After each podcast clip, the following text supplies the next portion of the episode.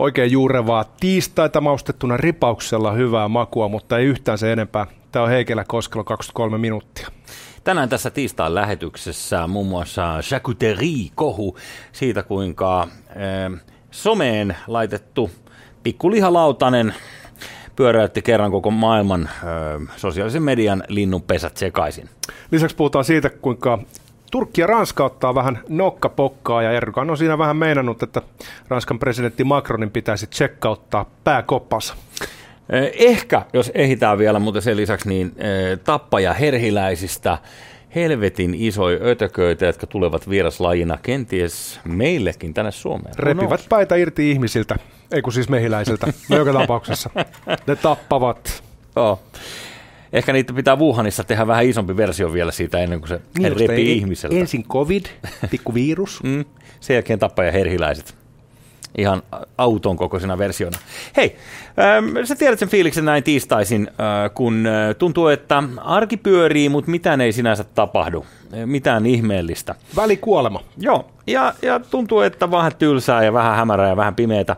Ehkä just tällainen tilanne oli, kuule, tuota, tässä tota, Pohjois-Amerikassa eräällä kotipihalla, jossa kuitenkin sitten yllättäen tapahtui tota, tällaisena normaali arkipäivänä vähän jotain ihmeellistä. Katoppa.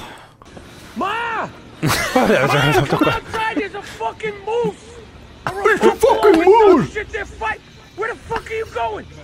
Ma! Where the fuck are you going? Oh, shit!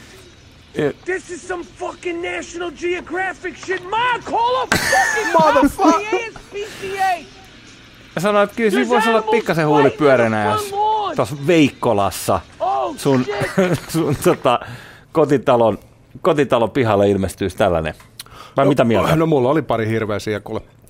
Vihdissä, missä mä hengailen jonkin verran vapaa-ajalla, niin kesällä sieltä tuli yhtäkkiä kaksi hirveä. Ja niitä oli kolme itse asiassa. Taisteliko ne tälleen? Niitä oli itse asiassa viisi.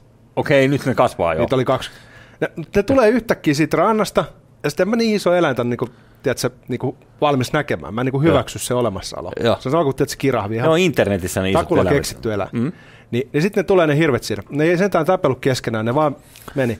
Mutta kun ne, ne ei niin kuin mindaa ihmisestä, ne tietää, että, että tota, ton kokoinen petoeläin ei pysty vahingoittamaan niitä, no niin Niin ne no. vaan sille katsoo sille tylsistyneenä ja jatkaa uh-huh. matkaa tällainen. Uh-huh. Niin se on tietyllä tavalla aika, aika spektakkeli.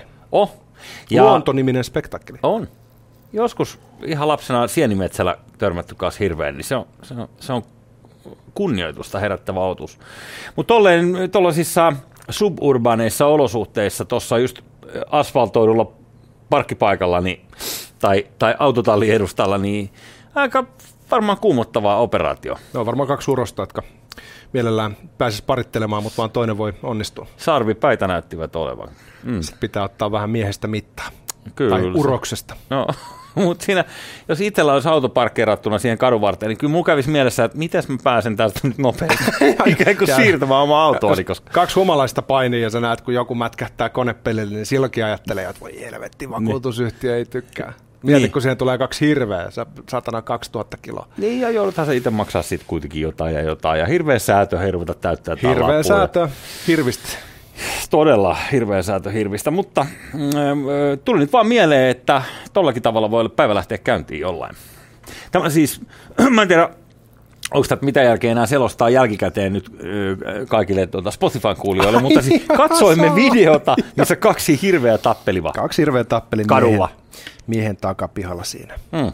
Kyllä Se oli tosi hyvä, tosi jännä video. Kyllä. Hyvä luontovideo. Hei, uh, some National Geographic shit, niin kuin sanota kuuluu. Mutta sitten... Uh, Voisi kuvitella, että jos sä laitat kuvan sosiaaliseen mediaan, missä sulla on kiva aamiaislautanen, niin se ei olisi niin kuin not that big of a deal. Kuitenkin tässä kävi sillä lailla varsin hiljattain, että ää, koko maailman some repesi liitoksistaan, kun joku, joku, joku laittoi pahaavistamatta charcuterie, eli tällaisen liha leikkele lajitelmalautasen kuvan internettiin. Okei. Okay. Mm. Ja sen jälkeen äh, ruvettiin äh, tota, syyttämään elitistiksi. Koska se on elitististä syödä tällaista charcuterie Jos siinä olisi lihaa. pötkö maksamakkaraa, niin tätä syytöstä ei varmaan esitettäisi. Kenties ei. Tai jos siinä olisi rehellisesti puuroa ja jotain muuta tällaista kansallisromanttista meillä. Nyt me päästään siihen mielenkiintoiseen aiheeseen, mitä mä tuossa niin vähän mainitsin, kun sanoin, äh, huikkasin meidät Ineen tähän mm. ohjelmaan, että ripaus hyvää makua, niin tämä on just semmoinen esimerkkitapaus nyt siitä, että miten tavallaan sosiaalisesti määritellään, että mikä osoittaa oikein hyvää makua ja mikä on vähän niin kuin kansanomaisempaa makua. Että mm-hmm. se Uno Turhapuro ei ole kovin hyviä elokuvia, mutta opera on hieno taiteenlaji. Joo. Niin toi tuommoinen ranskalainen lihalajitelma, mm-hmm. niin se mhm. varmaan täyttää, tiedät sä sen, välttämättömät ja riittävät ehdot siitä, että se on vähän niin kuin... Joo, ja sitten se, mikä oli erikoista on se, että ää, itsellekään ei ole tullut aikaisemmin mieleen, että tätä luin, että tämä on itse asiassa tämä kuivattu liha, joka on sinänsä aika loogista, niin tämä on äh, työväenluokan ruokaa perinteisesti Ranskassa. Äh, nimittäin porvari, eihän se perkele mitään kuivattua lihaa syö, vaan tietysti freesinä aina vaan parasta filepalaa. No mä luulen, että se niin, menee ennen jo työväen luokkaakin jopa, eli se menee niin kuin sinne maatalousyhteisöön.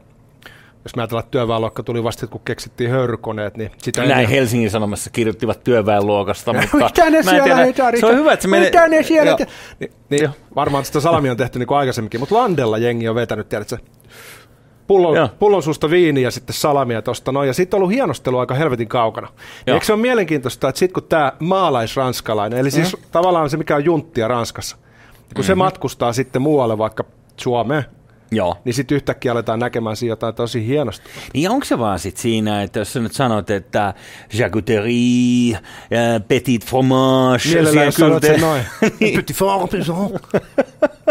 niin, niin tota, onko se sitten sen jälkeen siitä tulee elitististä, kun siinä sanotaan tuollaisia sanoja, joita nyt ei käytetä arkikielessä. Kyllä. Ja tämä, tämä ei ole pelkästään meidän suomalaisten asia, vaan siis ylipäänsä nyt sanotaan vaikka englantia puhuva maailma, niin kyllä, kyllä. tällaiset fancy-pänsit, ranskalaiset kato... ilmaiset ovat se on hieno, elitististä. Se on hieno brändi se Ranska. Sama kuin Italia, hieno brändi. Se isket sen niin kuin mm. mihin tahansa, niin se alkaa kuulostaa vähän hienommalta. Kyllä. Siinä on jo semmoinen korkeakulttuuri flavor. Se Joo, ja siis... Ranskalainen alkoholismikin on sivistystä, eikö niin? niin kyllä, Viisi on... pulloa viiniä päivässä, niin se on vaan, mm, ihanaa. Mannermaista. Joy de vivre. se on mannermaista, hei. Juomatottumukset ovat mannermaista ja lounaalla ei se ole niin justiinsa, juodaan vähän viiniä. Sen kuuluu, pöytäviinihän kuuluu hei kaikille, jopa lapsille. Mut, siis, Mut, tällä tavalla me signaloidaan muille ihmisille meidän hyvää makua ja se hyvä maku on täysin mm. sosiaalisesti määrittynyt ja yleensä seurailee luokkayhteiskunnassa sellaista tietynlaista kaavaa, mm. missä yläluokalla on enemmän mahdollisuuksia päättää, että mikä se hyvä maku nyt on. Kyllä. Ja sitten keskiluokka matkii yläluokkaa niin kuin pystyy, ja sitten tämä on klassinen ranskalainen muuten sosiologinen teoria. Ja sitten taas työväenluokka näyttää finkkuu koko touhulle ja sanoo, että pitäkää tunkkinen. Mm-hmm. Työväenluokka iskee sen maksamakkaran siihen. Kyllä. Keskiluokka vähän yrittää. Sarku, sarkuteriata tässä nyt ja sitten yläluokka silleen, että missä samppania, otetaanko sakut niin? Kyllä. Niin. Ja mielenkiintoista on se, että tämähän on hyvin tyypillinen juttu, niin jos ajatellaan, että tämä on, niin kuin sä sanot, että se, tämä ei työväenluokka, vaikka Helsingin Sanomat niin väittää, mutta mut, äh, että tämä on maalais-ranskalaisten äh, tota, tapa alun perin, josta on nyt sitten tullut niin globaalissa äh, tirkistelykulmassa niin elitististä, niin kuin somessa ihmiset yritti väittää. Niin äh, aika perinteistä, että nämä kääntyy päälailleen nämä jutut, esimerkkinä äh, auringonotto sehän on jumalauta niin rahvanomasta kuin olla ja voi. No edelleen Mut... esimerkiksi Kiinassa niin koetaan mm. juuri niin kuin noin päin. Joo. Et jos sä teet peltoduuni, niin sä oot päivettynyt, ahavoitunut, sä oot sen näköinen, että nyt on jouduttu tekemään käsillä Kyllä. duuni. Jos sä oot ulkotöissä, niin sä oot silloin alhaisempi olento. Mutta jännä juttu, niin äh, jos mä oon ymmärtänyt, että tämä meidän nykyinen biitsikulttuuri on aikanaan Euroopan monarkkia aikaan saannosta. Että silloin öö, nämä kuninkaalliset öö, alkoi tykkäillä joskus, mä sanoisin 1800-luvun, 1900-luvun taite, niin kuninkaalliset alkoi viihtymään rannoilla. Ja sen jälkeen niin kuin sitä seurasi osa aatelisia ja lopulta siitä tuli tällainen niin kuin yläluokan harrastus mennä, mennä rannalle, eikö niin jouten olemaan? Mitä helvettiä? Siis mennään, mennään rannalle nauttimaan. Siis mä ymmärsin, että aikoinaan siis yläluokka tykkäsi olla meren äärellä, mutta se uiminen ei niinku kuulunut siihen. Joo, ja sitten siinä on myö- siis... ei myöskään auringon otto, vaan täysissä pukeissa joo, kaikkien joo. varjojen alla. Nimenomaan, että ei päivetytä. Mm. Ja si- siihen liittyy se ajatus, niin kuin siveyskulttuuri oli aika voimissaan tuossa Victorianisen aikana 1800-luvun loppupuolella, mm. niin eihän silloin naiset voinut olla uimapuvuissa. Tavallaan tarvittiin se kulttuurimurros, mikä tuotti sitten tota bikinit ja minihameet. Tiedätkö, mm. koko sen modernin maailman. Tarvittiin Amerikka. Käytännössä. To, toisin sanoen. Ja sitten vasta siinä kohtaa, kun keksittiin suihkukone ja ruvettiin äh, massaturismiin, syntyi siis jetset-kulttuuri. Se, mm. missä mennään tiedätkö, Ranskan äh, Provenceen juomaan samppania. Ihan vaan nyt lounaalle ja sitten takaisin. Niin, tämmöinen mm. niin Marilyn Monroe-aikakausi tämä. Niin vasta silloin rupesi tulee sellainen äh, ajatus, että se on niin kuin osoitus siitä, että sulla on niin paljon fykyä, että sä voit nykykielessä lentää Taimaahan 15 tonnia pitää olla tille. Että sä pystyt matkustamaan, että se on niinku sit merkki siitä, että sä edustat niinku Joo, kun me puhuttiin, me puhuttiin eilisessä showssa tästä, tästä 15 tonnia Taimaa jutusta, niin onko se muuten niin, niin kuin, että jatkossa Taimaahan voi mennä yksityiskoneella? Eikö se olisi paljon helpompi määrittää, että tänne ei voi nyt enää tulla reittilennolla? Mieti, kun Et... karvalakkiissa oli mennä pukettiin aikaisemmin. Että niin. aurinkomatkalle, hyppää Hassen siiven. Niin, nyt sä laitat jonnekin puolihuolimattomasti, että käy sen tuossa Taimaassa, sellainen neljän päivän keikka, niin kaikki on silleen, wow, nyt on, nyt on nyt on korkea merkki. Mutta vaan pointtina tässä auringoottotarinassa ja siitä, että miten se kääntyy monta kertaa tämä meidän niin kuin alun perin kuva siitä, että joku on niin kuin rahvanomasta, niin siitä tulee hienoa, tai toisinpäin, se määritellään niin kuin yläluokkasana. Vaikka itse otit esille tässä yksi päivä, en muista puhuttiinko lähetyksessä vai se ulkopuolella, mutta kellot. Et et tällainen Rolexin kello ei ole enää itse asiassa niin kuin samanlainen statussymboli kuin mitä se oli ennen. Siitä on tullut niin, tai itse asiassa mm. se varmaan on tällä hetkellä aika arvostettu, mutta se on mielenkiintoista sen takia, että se on vanhaikaista teknologia. Se on mekaaninen laite. Niin, ja kun niitä tuntuu kahdeksan... joka satana toiseen kiinteistövälittäjällä on Rolexin ranteessa, sitä niin, että, mm. Niin, no se, on, se on sama kuin luksuslaukut. Kyllä mm. on edelleen statussymboli, vaikka nykyään jokaisella helsinkiläisellä naisella on suunnilleen Louis Vuitton. Ja joo. sitten Chanel, jos on vähän enemmän rahaa. Aina se menee niin päin. Kyllä se menee niin päin. no niin, niin, mä en, mä en katsonut laukkujen hintoja. Niin siinä mielessä, niin, tiedätkö, 70-luvulla kun tuli digitaaliset kellot, niin ajateltiin, mm. että että nyt koko sveitsiläinen käsityöteollisuus kuolee. Se olisikin ollut loogista ajatella, koska ne on tarkempia ne digitaaliset kellot, ne on parempia tietyllä tavalla. Mutta päinvastoin on tapahtunut, yhä enenevissä määrin jengi haluaa nimenomaan niitä Rolexeja ja tekee niistä räppibiisejä ja näin edelleen. Et se on niinku mielenkiintoista, miten toi ö, sosiaalinen maku miten se, että mikä on korkeata statusta ja mikä matalaa, niin miten se menee näin. Mm-hmm. Ja siihen liittyy se mekanismi, että kun kerran, mm. jos yläluokka pääsee määrittämään sitä gameia, sitä kyllä, peliä, kyllä. ja sitten keskiluokka matkii, niin sehän tarkoittaa sitä, että yläluokan pitää koko ajan liikkua eteenpäin. Paikallaan ei voi pysyä, koska muuten keskiluokka saa kiinni. Ja näin on käynyt kaikkien urheilulajien kanssa, golfin, tenniksen, laskettelun. Ne on kaikki ollut eliittilajeja. Ainoa, missä keskiluokka ei saa kiinni kuninkaallisia on poolon pelaaminen, koska siitä ei ole neljä hevosta tai jotain niin. per peli. Niin se on jo mahdoton. Se pysyy, tiedät, se kuningallista se on totta, ennen, kuin, ennen kuin hevosta alkaa halpenee sille, että ennen kuin hevosia tehdään niin kuin T-Fordeja, niin liikuhihnalta, niin ennen sitä. Sen ne saa pitää. Mutta muuten. Mutta joo, toi, toi, on erittäin mielenkiintoinen. Ja, ja, ja just toi koko niinku, tietynlainen niinku elitismisyytös kanssa lähtee Kyllä. aika helposti. Joo, ja mietipä, siis kun otit tenniksen puheeksi, niin tennis on näistä lajeista kuitenkin niinku helvetin edullinen. Et jos ajattelet, että golfiinkin menee kuitenkin siihen, a, että sä investoit siitä niinku helvetisti aikaa, kun sä harrastat sitä, mutta sitten myös nämä golfbagien hinnat ja green cardit ja koko tämä homma, niin si, siinähän on. Mutta sen takia tennis ei olekaan enää eliittilaji. Ja siis tää liittyy, kyllä silloin se sama niin, leima siis edelleen sillä. On, no, silloin, et, silloin siitä ripaus jäljellä. Mutta mä väitän, että se alkuperäinen syy, miksi se on ollut niin helkkarin arvostettu, on se, että sen Nurtsin kunnossa pitäminen on ollut ihan mahdoton homma.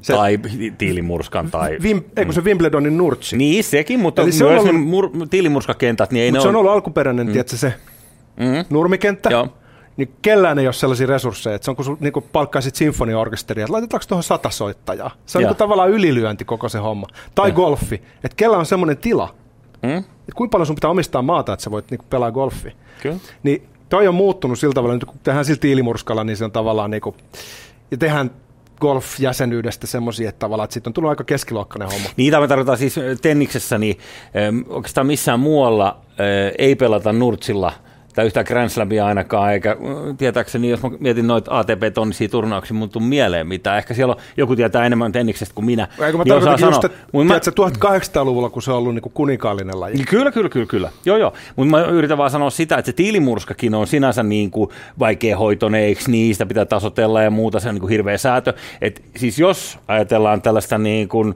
työväenluokan versiota siitä, niin sehän on ehdottomasti hiekkatekonurmi tai asfalttikenttä. Työväenluokan versio on nyrkkeilyilmahanskoja. Mm. Ei tarvi mitään välineitä ja Niin, Siitä jabilla on leukaperin. Tuossa tietty perä, siis tämä oli ihan törkeä vitsi, mutta siis niin kuin brittiyhteiskunnassa. Jos Joo. mietit, niin nyrkkeily on aina ollut vähän semmoinen niin kuin alamaailman juttu. Siihen on liittynyt tavallaan niin kuin laitonta Laitonta vedonlyöntiä, joo, kyllä. Niin se on ollut nimenomaan, että ne ottelijat on ollut työväenluokkaa. Mutta sitten on vielä pykälä alaspäin brittiläisessä luokkayhteiskunnassa, jotka on nämä travellerit, eli heitä kutsutaan niin kuin gypsiksi, mutta se on Mm. niin kuin, mä, mä tavallaan niin kuin, se on niin kuin tinkerikulttuuri, Joo. travellerit. Snatchissa, elokuvassa Just. Snatch on tätä osastoa. jotka vetää, tiedätkö, karavaaneilla. En tiedä, onko se nykyään enää liikkuvaisia. Joo. Oi, paikki. Just.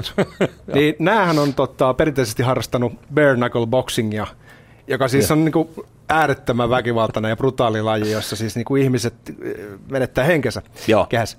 Mä luulen, joo. Tosta sä et enää pääse alemmas. Kyllä. Mutta mä luulen, mielenkiintoista se, että jos sä ajattelet niin nyt UFCtä, joka taas viikonloppuna taas niin kuin poiki uusia otsikoita ja, ja kaiken voittanut mestari lopetti voittamattomana, niin ää, e, kun tämä ei ole pelkästään englantilainen ilmiö, että, että ollaan niin bokrattu jossain, jossain varastoissa ja treenattu niin rokimallisesti johonkin sianruhoihin, vaan ympäri maailmaa on näitä laittomia, jos sä mietit niin kuin mikä määrä Aasiassa on erilaisia tällaisia niin kuin kukkotappelurinkkejä ja muuta, niin ne, ne on Joo. kyllä vetänyt ihmisille sitä ihan samaa, että et, et tietyllä tavalla toi UFC-nousu ja se, että sulla on kehässä niin kuin jossain määrin niin kuin alamaailman jannut kohtaa ja sitten veri lentää ja sitten katsotaan, niin kuin, että kenen kantti kestää, niin silloin on sukulaisuutta tähän just tähän. On, niin sen, kuin, täytyy, mutta sen täytyy olla massaviihdettä, koska muuten Mm. siinä ei ole Tavallaan se pitää puhdistaa siitä, että se olisi Joo. alaluokkaisen maun ilmaus. ei missään nimessä. Ei missään nimessä. Se pitää viedä Joo. enemmän, tiedätkö, se 1800-luvun brittiläinen herrasmies harrasti kans nyrkkeilyä, Joo, mutta se oli pugilismi ja hän otteli näin. kyllä. kyllä. Joo. Koska brittiläisessä yhteiskunnassa aateliston pitää aina olla sotureita, koska se on se historia. Sen takia prinssi Härinkin pitää lentää kopteri tai esittää lentää sitä. Oikeasti ne ei ole kovinkaan tota, soturinoloisia kavereita, mutta pitää kuitenkin. Tuli Kalandomieltä Vanda, jossa se John Cleese-hahmo ää, alkaa bokraamaan nimenomaan, että I used to box for Oxford. Sitten sit se, tota, se Kevin Kleinin hahmo ottaa aseet. I used to kill for CIA.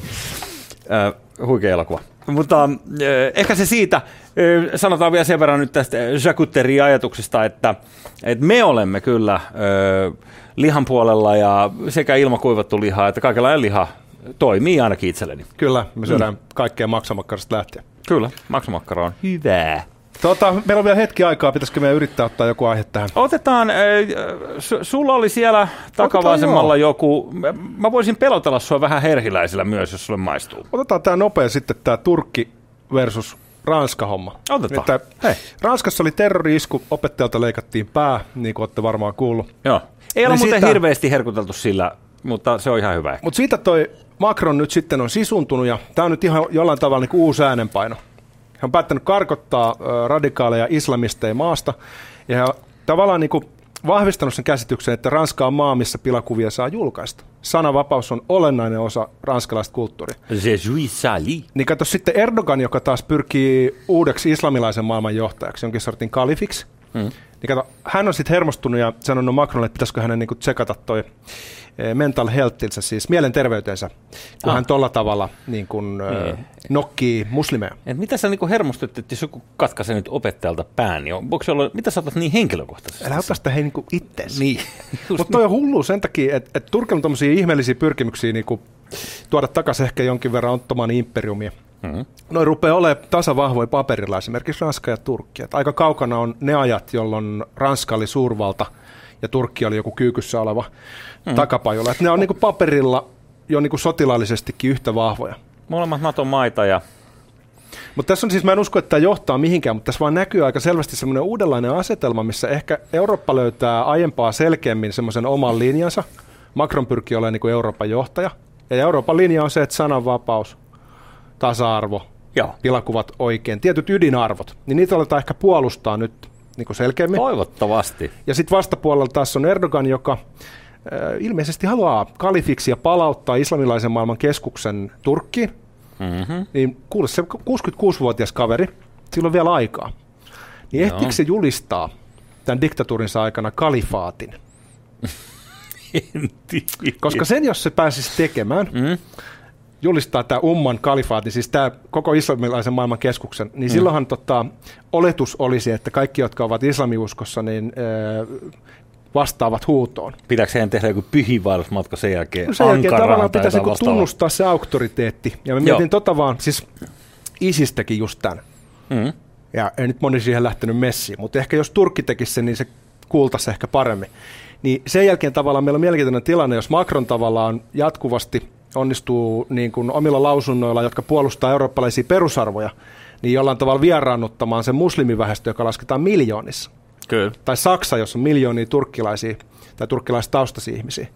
Niin jos Erdoganista tuleekin ni- niin kuin jonkinlainen niin kuin koko islamin henkinen johtaja, mm. niin mä sanon, että Euroopassa on aika mielenkiintoinen asetelma. Korjaus mä oon väärässä, mutta eikö, äh, nämä on vanhasta Afrikan siirtomaista periaatteessa suurin osa se Ranskan muslimeista, mitä siellä on. Näin mä oon käsittänyt niin Pohjois-Afrikasta, näistä eri, eri äh, tota, maista. Niin... Sitten siellä on Senegalia ja Malia, ja, mutta joo. Joo, joo, mutta mut, mut juurikin näin, että se, koska siellä on tietty, tietty tota, ja siitä on tehty elokuvia jo monta kymmentä vuotta tästä ranskalaisesta, että niin kuin mil, miten kaukana ne on ne lähiöt suhteessa sitten ehkä tuosta Macronin maailmasta.